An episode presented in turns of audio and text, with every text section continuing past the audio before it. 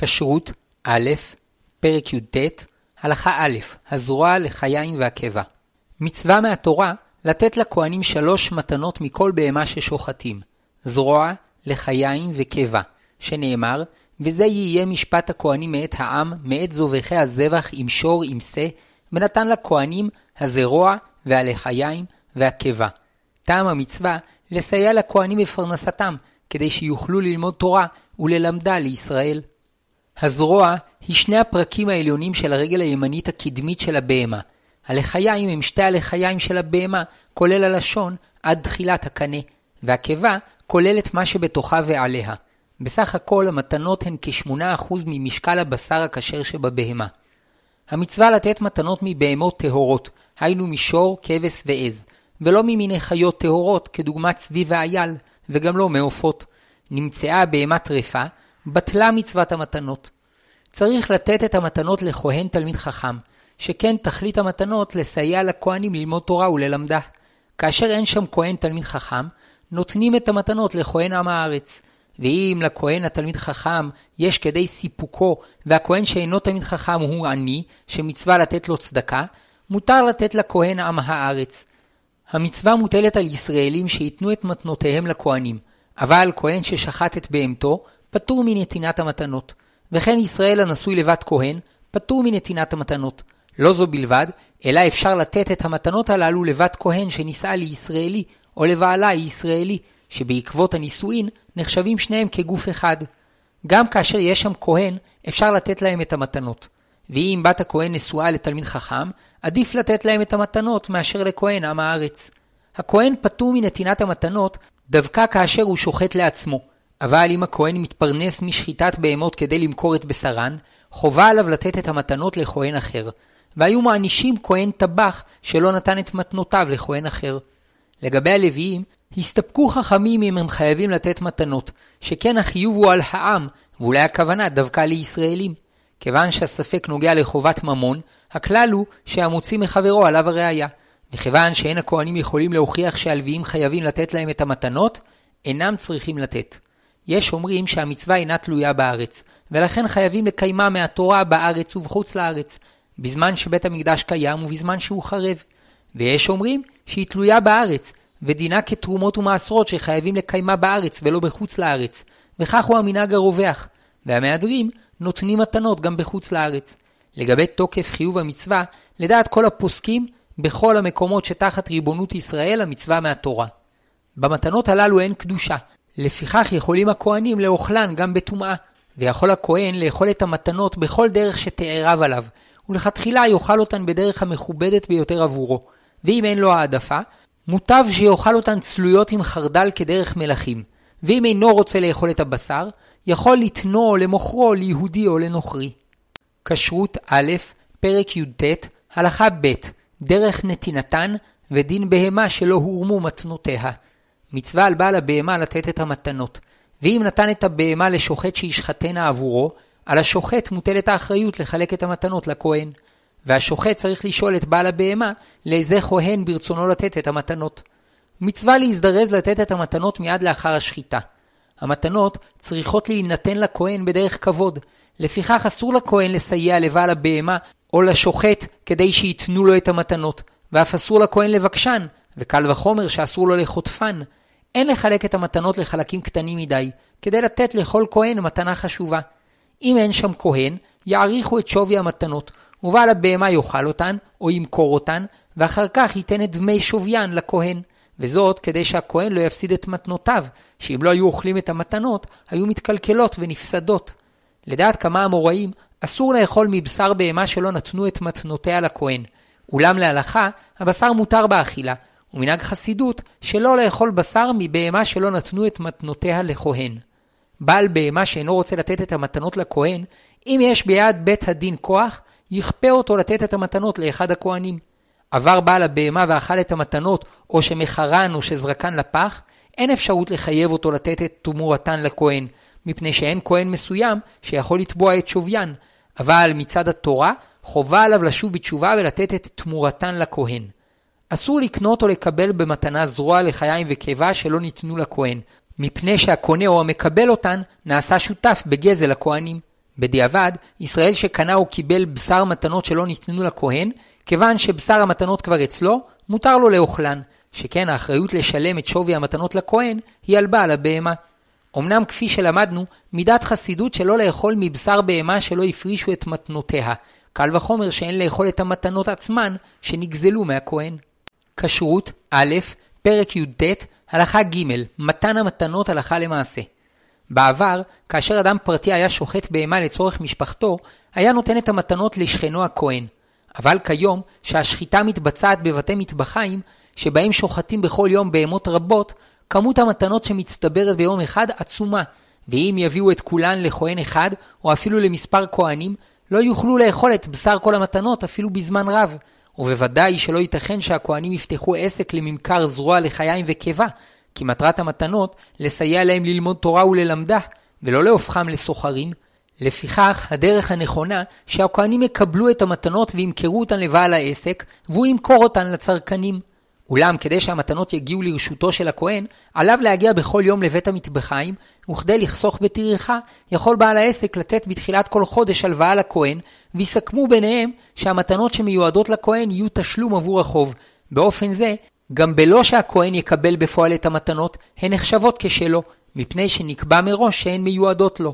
כהנים אלו נקראים מכירי כהונה. נכון לבחור למכירי כהונה כהנים תלמידי חכמים, שבזכות המתנות יתחזקו בלימוד התורה על מנת ללמדה. צריך לחשב את שווי המתנות לפי מה שסוחר בשר סיטונאי היה מוכן לשלם עבורן, כאשר עליו האחריות להכשירן מדם, לאורזן ולשווקן. ויש מסוחרי הבשר שנוהגים לשלם לכהנים סכום זעום, תוך ידיעה שאין לכהן אפשרות לתבוע את מתנותיו. ויש בידם עוון שהם מקפחים את הכהנים וגונבים את מתנותיהם. ויש סוחרים שרוצים להשתמט מהמצווה על ידי עשיית שותפות עם גוי, שכן בהמה שגוי שותף בה, פטורה ממתנות. אבל אם קבעו מתחילה, כפי שנוהגים רבים, שהחלק הקדמי יהיה שייך ליהודי והחלק האחורי יהיה שייך לגוי, מפני הקושי לנקר אותו מהחלב והגידים האסורים, חובה עליהם לתת לכהן את הזרוע ואת הלחיים מהחלק הקדמי, הואיל והוא שייך ליהודי. והרוצים להיפטר מהמצווה, צריכים לסכם בתחילה שהגוי שותף בכל הבהמה, ורק לאחר השחיטה יחלקו ביניהם את הבהמה. לצערנו, רוב הבד"צים וגופי הכשרות אינם משגיחים על קיום מצווה זו. יש שמשתמטים מהמצווה על ידי שותפות עם גוי, ואף שאין בידם עוון גניבה, הרי זו דרך מכוערת לעשות עסק של הערמה כדי להיפטר מקיום המצווה. ויש שמקפחים את הכהנים במתן תשלום מועט עבור המתנות, ואומנם למעשה, הצרכן רשאי לקנות בשר מכל הכשר, מפני שחובת הפרשת המתנות מוטלת על בעלי הבהמות והשוחטים, ואילו הקונים, כל זמן שאינם יודעים בוודאות שלא הפרישו את המתנות כדין, רשאים לקנות בשר ואפילו זרוע לחיים וקיבה. אולם מידת חסידות לברר שאכן בפועל קונים בשר שהפרישו ממנו מתנות כדין, או שלכל הפחות היה פטור מהפרשת מתנות, מפני שהיה שותף בו גוי. ראוי להתחזק במצווה זו, ולקיים על ידה אברכים ורבנים כהנים שמקדישים את חייהם לתורה, ללומדה וללמדה, כפי מגמת המצווה. והרי ממילא כל אדם צריך לתת מעשר כספים מרווחיו, ומידה טובה חומש, ומדוע שלא יפרישו סוחרי הבשר את המתנות, ויקיימו בזה את שתי המצוות כאחד. כשרות א', פרק י"ט, הלכה ד', מצוות בכור בהמה וטעמה.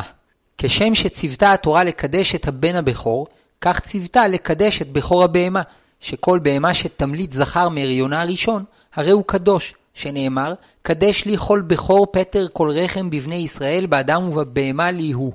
קדושת בכורות חלה על בכורות בהמה טהורה ולא על בכורות חיה, שכן נאמר, אשר יקריבו להשם. הרי שעל מין שמקריבים ממנו קורבן להשם, חלה מצוות בכור, ולא על מיני חיה, שאין מקריבים מהם קורבן. מיני הבהמה שמקריבים מהם קורבנות הם שלושה, שור, כבש ועז. בכור הבהמה הוא מתנה מן המתנות שציוותה התורה את ישראל לתת לכהנים, כדי שיוכלו למלא את תפקידם הרוחני. בדרך כלל הבכור היה תמים, ואזי מצווה לכהן להעלותו לקורבן, ולאכול בטהרה מבשרו בירושלים עם בני ביתו. ואם נפל בו מום, הכהן שוחטו בכל מקום ואוכלו עם בני ביתו כבשר חולין. מצווה זו נוהגת בכל הבהמות השייכות לישראל, בין בארץ ובין בחוץ לארץ. הקדשת הבכור מחנכת את האדם לענווה וליראת שמיים, שכן לאחר ההמלטה הראשונה של בהמתו, הוא עלול להתגאות ולחשוב שהוא זה שמנהל את חייו וחיי בהמותיו, ולשכוח שהשם מחיה את הכל. כפי שהמצרים כפרו בהשם, וחשבו שכל עושרם וכוחם מעצמם, ומתוך כך כפרו ביסודות המוסר ושאיבדו את ישראל באכזריות, וסופם שנענשו הם ובהמתם במכת בכורות, כדי להודיע לעולם שגם חיי הנכבדים שבבני האדם תלויים בהשם, ואם ירשיעו, יענשו. כדי שנזכור יסוד זה תמיד, נצטווינו להקדיש את הבכור באדם ובבהמה להשם.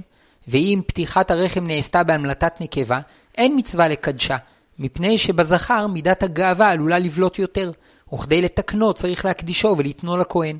בנוסף לכך, מגמת המצווה לתת לכהנים מתנה כפי שיעור אחוז הזכרים הבכורים, ואילו היה צריך להקדיש גם נקבות בכורות, היה השיעור פי שניים ממגמת המצווה. מצוות הבכורות גם מגלה את הקדושה שגנוזה במציאות. הקדוש ברוך הוא הרי ברא ומחיה את הכל, וממילא בכל הברואים יש קדושה, אלא שהיא נסתרת ונעלמת, ועל ידי המצווה לקדש את בכור הבהמה ולתנו לכהן, מתגלה הקדושה שגנוזה בבהמיות, והיא מתגלה דווקא בבכור, מפני שהוא פותח את רחם אמו, ובו מתגלה היסוד הראשוני, הבראשיתי, שמתחיל את מחזור החיים של הדור החדש. וכדי שיבטא אמונה ולא גאווה, נצטווינו לקדשו ולתנו לכהן. ומתוך כך, גם שאר הבהמות שייוולדו ימשיכו את מגמת הקדושה, ויסייעו לישראל לגלות את דבר השם בשגרת החולין. כשרות א', פרק י"ט, הלכה ה', פרטי דיני בכור בהמה. שני צדדים במצוות בכור בהמה. האחד שיש בו קדושה וצריך להקריבו להשם. השני שהוא מתנה מ-24 המתנות שציוותה התורה לתת לכהנים כדי שיהיו פנויים לעבודת השם. כיוון שיש קדושה בבכור, כל בכור בהמה מתקדש, בין אם הוא שייך לכהן או לוי או ישראל. אלא שאם בהמת ישראל או לוי המליט הבכור, יש לתנו לכהן. ואם בהמת כהן המליט הבכור, על הכהן להפרישו משאר בהמותיו, ולהקריבו על גבי המזבח, והוא עם בני ביתו אוכלים מבשרו, כדין בכור שקיבל מישראל. כיוון שהבכור נועד להיות מתנה לכהן, גם כשנפל בבכור מום, והוא אינו ראוי לקורבן, מצווה לתנו לכהן, ומותר לבני משפחת הכהן לאוכלו בכל מקום, גם בהיותם טמאים. כמו כן, רשאי הכהן למכור את בשרו לישראל, ובתנאי שלא ימכרנו באטליז, שאין זה כבוד למצווה, שיהיה בשר הבכור נמכר בחנות. אין נותנים לכהן את בכור הבהמה בהיותו קטן מאוד, כדי שלא להטריח את הכהן בטיפולו. אלא צריך הנותן להשהות אותו אצלו עד שיגדל מעט, ואחר כך יתנו לכהן. בכבש ועז עד היותו בן שלושים יום, ובשור עד היותו בן חמישים יום. ואם לאחר אותו זמן לא מצא כהן, צריך לטפל בו עד שימצא כהן.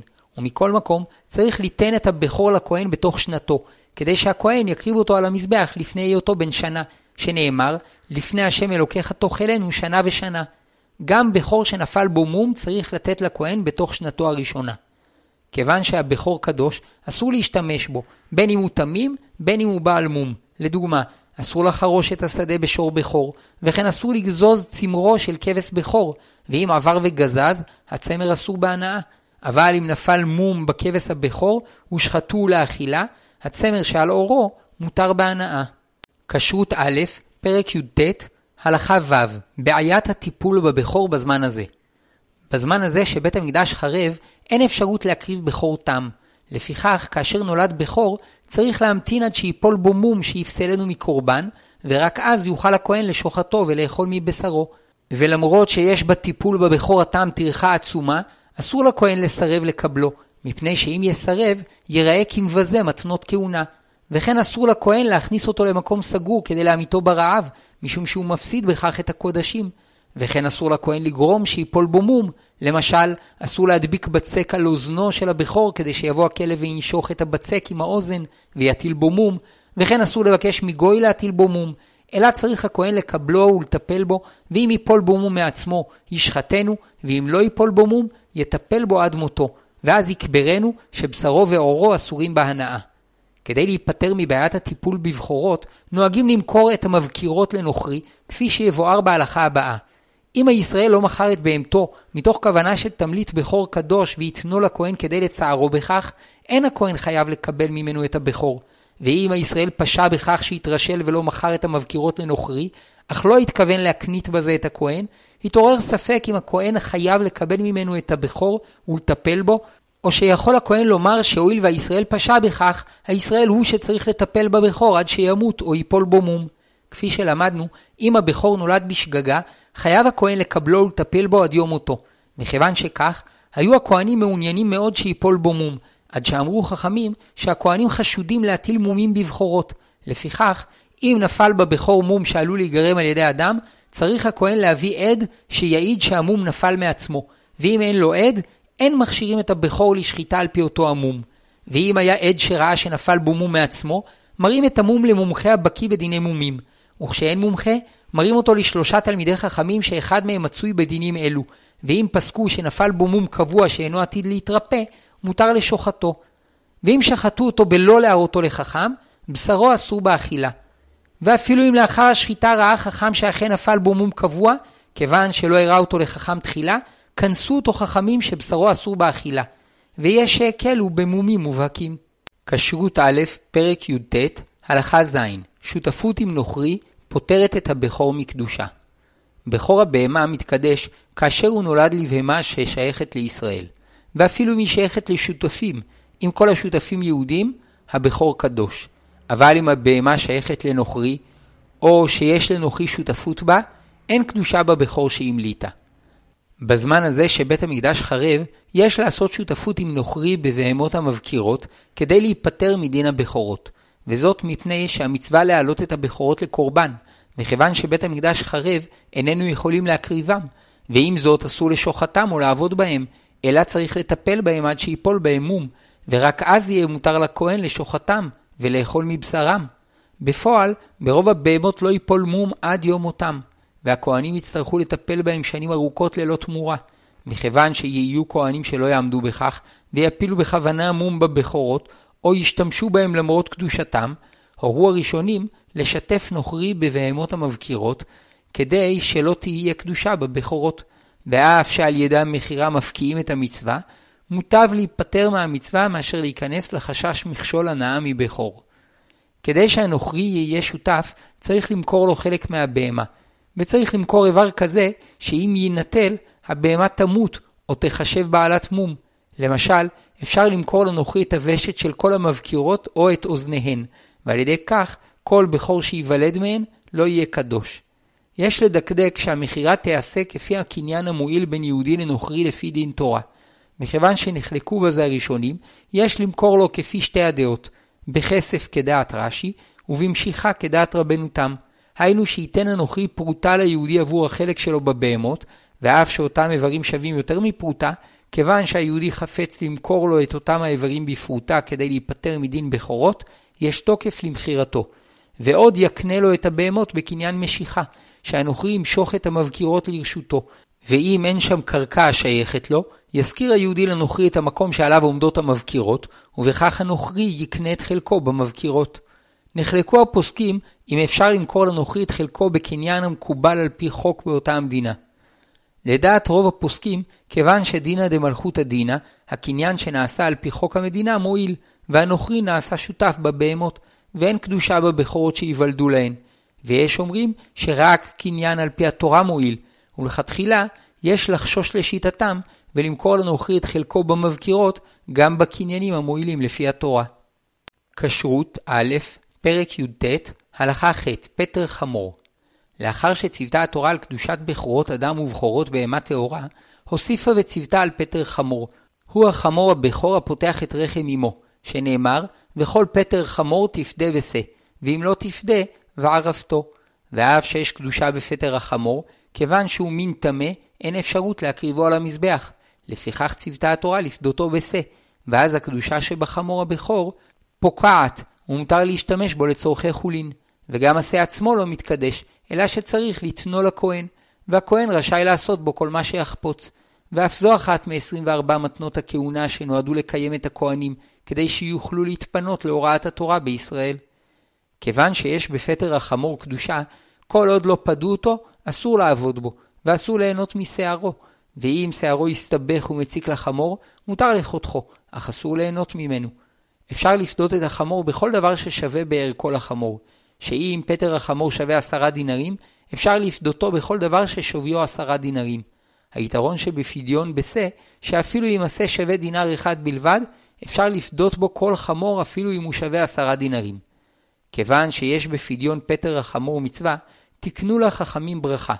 ונוהגים להגביה תחילה את השה לשם הפרשה, ומברכים, ברוך אתה השם אלוקינו מלך העולם, אשר קידשנו במצוותיו, וציוונו על פדיון פטר חמור. ואחר כך נותנים את השה לכהן. כשבעל החמור מסרב לפדותו, כיוון שהחמור קדוש ואסור להשתמש בו, עליו לערוף את ראשו, שנאמר, ואם לא תפדה, וערפתו. העריפה נעשית בסכין גדולה מן העורף, אבל לכתחילה יש לפדות את החמור בשה, ולתת את השה לכהן, מפני שבדרך זו נותנים את המתנה לכהן, ועוד שאין ראוי להרוג את החמור בחינם. בדרך כלל, קדושת הבכורות מתגלה במינים שיכולים לגלות את הקדושה. באדם שיכול לקדש את חייו, ובבהמה שאפשר להקריבה לקורבן. אבל במיני חיות טהורות שאין מקריבים על המזבח, כצבי וכאייל, אין קדושת בכורות, וקל וחומר שאין קדושת בכורות במיני בהמות וחיות טמאות. ורק את בכורי החמורים הוציאה התורה מהכלל וקבעה שיש בהם קדושה. ללמדנו שגם במיני החיות הטמאות גנוזה קדושה, אלא שקדושה זו נסתרת מאוד, ורק בפטר החמור היא מתגלית. אמנם לא כקורבן, אלא באופן שצריך לפדותו ולתת את תמורתו לכהן. מקדושת פטר חמור למדנו שבעצם כל עניינם של החיות הטמאות להיות שותפים בתיקון העולם בדבר השם. ואף שזו גזרה אלוקית שהקדושה שבמינים הטמאים תתגלה דווקא על ידי החמורים, יש בכך טעם שהחמורים סייעו לבני ישראל, שעליהם הטעינו את הרכוש הגדול בצאתם ממצרים.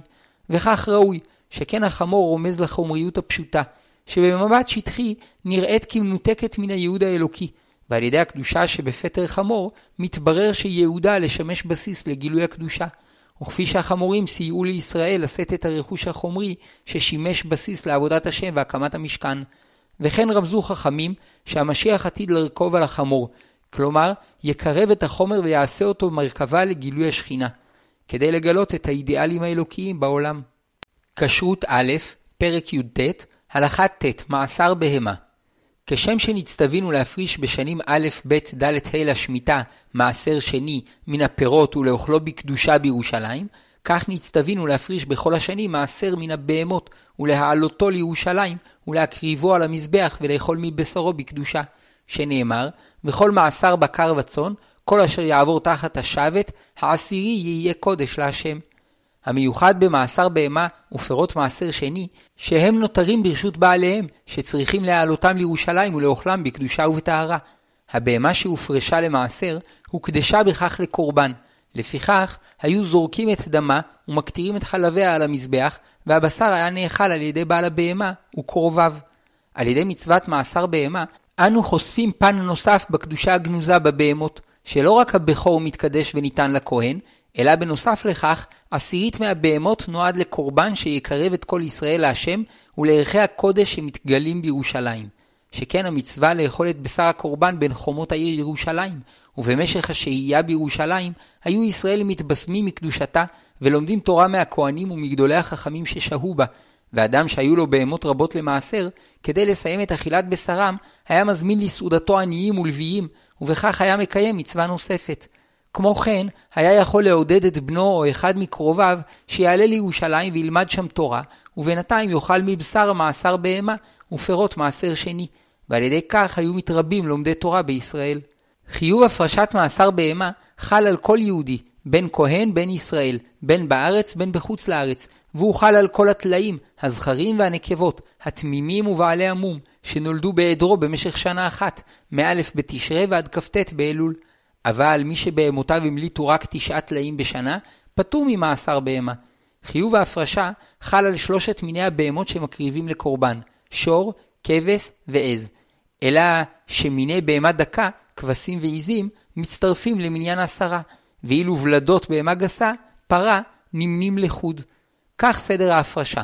מכניסים את הטלאים לדיר, ופותח להם פתח קטן, ומעמיד אמותיהם בחוץ, והן גועות וקוראות להם, והטלאים יוצאים, ומונה אותם אחד-אחד, וכשמגיע העשירי לצאת, בין שהוא זכה ובין שהוא נקבה, בין תמים ובין בעל מום, מסמנו בצבע אדום, והוא מקודש. היו לו תשע עשר טלאים, מקדש אחד. היו לו עשרים, מקדש שניים. היו לו תשעים ותשעה, מקדש תשעה. היו מאה, מקדש עשרה. אם יצא העשירי בעל מום, אין בו קדושה, ואין צורך להעלותו לירושלים, אלא מותר לשוחטו ולאכול מבשרו בכל מקום. אבל אסור להשתמש בו לעבודה, וכן אסור לגזוז את צמרו בעודו חי כדי ליהנות ממנו, שלא כמו בכור שצריך עדות שהמום נפל בו מעצמו, מפני שחוששים שמא הכהן הטיל בו מום כדי להתירו, במאסר בהמה אין צורך בעדות, אלא סומכים על בעל הבהמה, מפני שאם היה רוצה להיפטר ממאסר בהמה, היה יכול להטיל מום בכל עדרו ואחר כך לאסרו, וממילא נמצא המעשר בעל מום ואין בו קדושה. שלא כדין הפירות, שאסורים באכילה לפני שהפרישו מהם תרומות ומעשרות, את הטלאים ניתן לשחוט או למכור לפני תום השנה, ואם ימכור או ישחט עד שלא יוותרו לו עשרה, יהיה פטור מהפרשת מאסר בהמה. אבל תקנו חכמים שבשלושה זמנים בשנה יפרישו מאסר בהמה, חמישה עשר ימים לפני כל אחד משלושת החגים, פסח, שבועות וסוכות. ומזמן הפרשת מאסר בהמה, אסור לאדם למכור את לאב או לשוחטם ולא להפריש מהם מאסר בהמה. ותקנו זמנים אלו כדי שיהיו מצויים לעולי הרגלים בהמות לקורבן ולאכילה בירושלים. לאחר חורבן בית המקדש, כיוון שלא ניתן להקריב את מאסר הבהמה, קבעו חכמים שלא יפרישו מאסר בהמה מפני חשש תקלה, שמא ישחטו בהמה שהופרשה למעשר, שאין בה מום, ויעברו על איסור כרת של שחיטת קודשים בחוץ. וכן יש חשש שישתמשו בבהמה שהופרשה למעשר, לעבודה ולגיזה. עבר והפריש מאסר בהמה בזמן הזה, תמות כדי שלא יבואו לידי תקלה. ולרמב"ם אפשר להמתין, אולי ייפול במום, ויהיה מותר לשוחטה לאכילה. כשרות א', פרק י"ט, הלכה י', ראשית הגז. ראשית הגז היא אחת מ-24 מתנות שמצווה לתת לכהנים כדי שיהיה להם צמר לטביעת מלבושיהם, שנאמר, ראשית דגנך תירושך ויצריך, וראשית גז צונך תיתן לו. כי בו בחר השם אלוקיך מכל שבטיך לעמוד לשרת בשם השם, הוא ובניו כל הימים.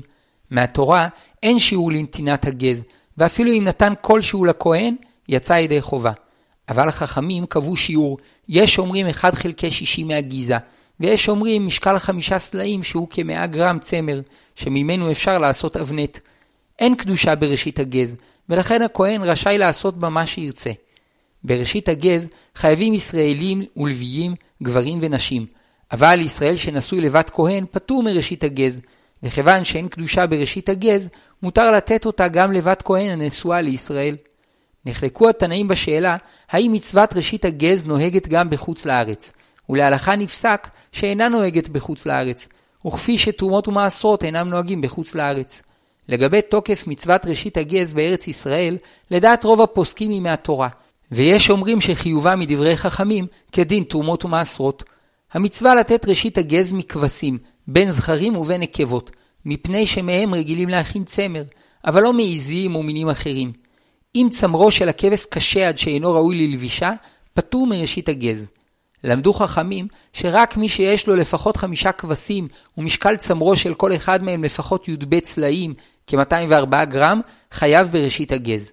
משקל הצמר הנגזז מכבש בוגר מגזע האבסי המצוי בארץ הוא כ-2.5 קילוגרם, כך שכמעט ואין כבש בוגר שצמרו שוקל פחות מ-204 גרם, ובאופן טבעי, מכל חמישה כבשים צריך להפריש ראשית הגז. חמישה כבשים אלו אינם צריכים להיגזז בשנה אחת, אלא גם אם גזז כבש אחד בכל שנה, אם בעת שגזז את הכבש הראשון כל חמשת הכבשים היו בבעלותו, יצטרך להפריש מהחמישי ראשית הגז. אם הכבשים שייכים לכמה שותפים, חובת ראשית הגז חלה רק שיהיה לכל אחד מהשותפים שיעור של חמישה כבשים. היו לו כמה מיני כבשים, יפריש לכהן צמר מהמין המשובח, כיוון שנאמר ראשית גז צונך. לכתחילה יפריש מגזת הכבש הראשון, אבל רק לאחר שיסיים את גזת חמשת הכבשים ייתן את המתנה לכהן, כי רק אז הוא מתחייב בראשית הגז.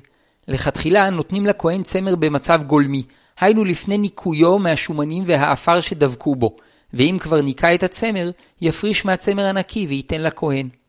כשרות א', פרק י"ט, הלכה י"א, קיום המצווה בימינו. כיום בארץ ישראל אין הזדמנות טבעית לקיים את המצווה, מפני שצמרם של הכבשים הארץ ישראלים פשוט וגס, ועושים ממנו חוטים עבים בלבד, שאין מהם תועלת לכהן. יתר על כן, בסוג כזה של צמר, מחיר הגזיזה גבוה ממחיר הצמר, והגז נעשה לצורך הכבשים בלבד, כדי שצמרם לא יכביד עליהם. לכן נוהגים היום לשלם כסף לגוזזים, ובנוסף לכך נותנים להם את הצמר בשכרם. במצב כזה, גם לכהן לא כדאי לטפל בצמר שיקבל. ואף על פי כן, אין לטעון שהצמר הזה אינו ראוי למלבוש ופטור ממצוות ראשית הגז, כי באמת הוא ראוי ללבישה, אלא שבעקבות העלייה ברמת החיים, מעדיפים כיום צמר עדין יותר לתעשיית הבגדים. אם בעבור ההסכמה של הגוזזים לגזוז, בעל הכבשים מכר לגוזזים יהודים את כל הצמר של הכבשים, המצווה מוטלת על הגוזזים. ויש אומרים שאם כל הצמר נמכר בעבור הגזיזה באותו מחובר לכבשים, הצמר נפטר ממצוות ראשית הגז, שכן בעת הגיזה הצמר כבר לא של בעל הכבשים, והגוזזים פטורים מפני שאינם בעלי הכבשים. בעיה נוספת ישנה לגבי הבעלות על הכבשים, שכן למדנו שכדי להימנע מבעיית הבכורות, נוהגים למכור את הוושט של המבקירות לנוכרי, ועל ידי כך הוא נעשה שותף בבהמה המבקירה, והבכור הנולד לה אינו קדוש. ולעניין ראשית הגז, כל בהמה שנוכרי שותף בה, אינה מצטרפת לחשבון חמשת הכבשים שצריך להפריש מצמרם ראשית הגז. לפיכך, הרוצה לקיים כיום את מצוות ראשית הגז, צריך לדאוג תחילה שהכבשים יהיו בבעלותו הבלעדית, ויגזוז אותם בעצמו או על ידי שליח, ויפריש מתוך הגיזה שיעור של 200 גרם, כדי שלאחר הניקוי יישאר משקל הצמר לפחות 100 גרם, וייתן את הגיזה לכהן. ואף שמסתבר שהכהן לא ישתמש בגיזת הצמר, מכל מקום המפריש קיים בה את המצווה. יש אומרים שאין מברכים על ראשית הגז, מפני שאין הישראל נותן משלו, אלא השם יתברך זיכה את הכהנים במתנות. ויש אומרים שמברכים על נתינת ראשית הגז, מפני שאין ראשית הגז כזרוע לחיים וקיבה שמתחילה שייכים לכהן, אלא את ראשית הגז צריך לייחד בעת הגזיזה, ולכן המפריש אותה מקיים מצווה ממשית. וכן הורה למעשה מורנו ורבנו הרב צבי יהודה הכהן קוק זצ"ל.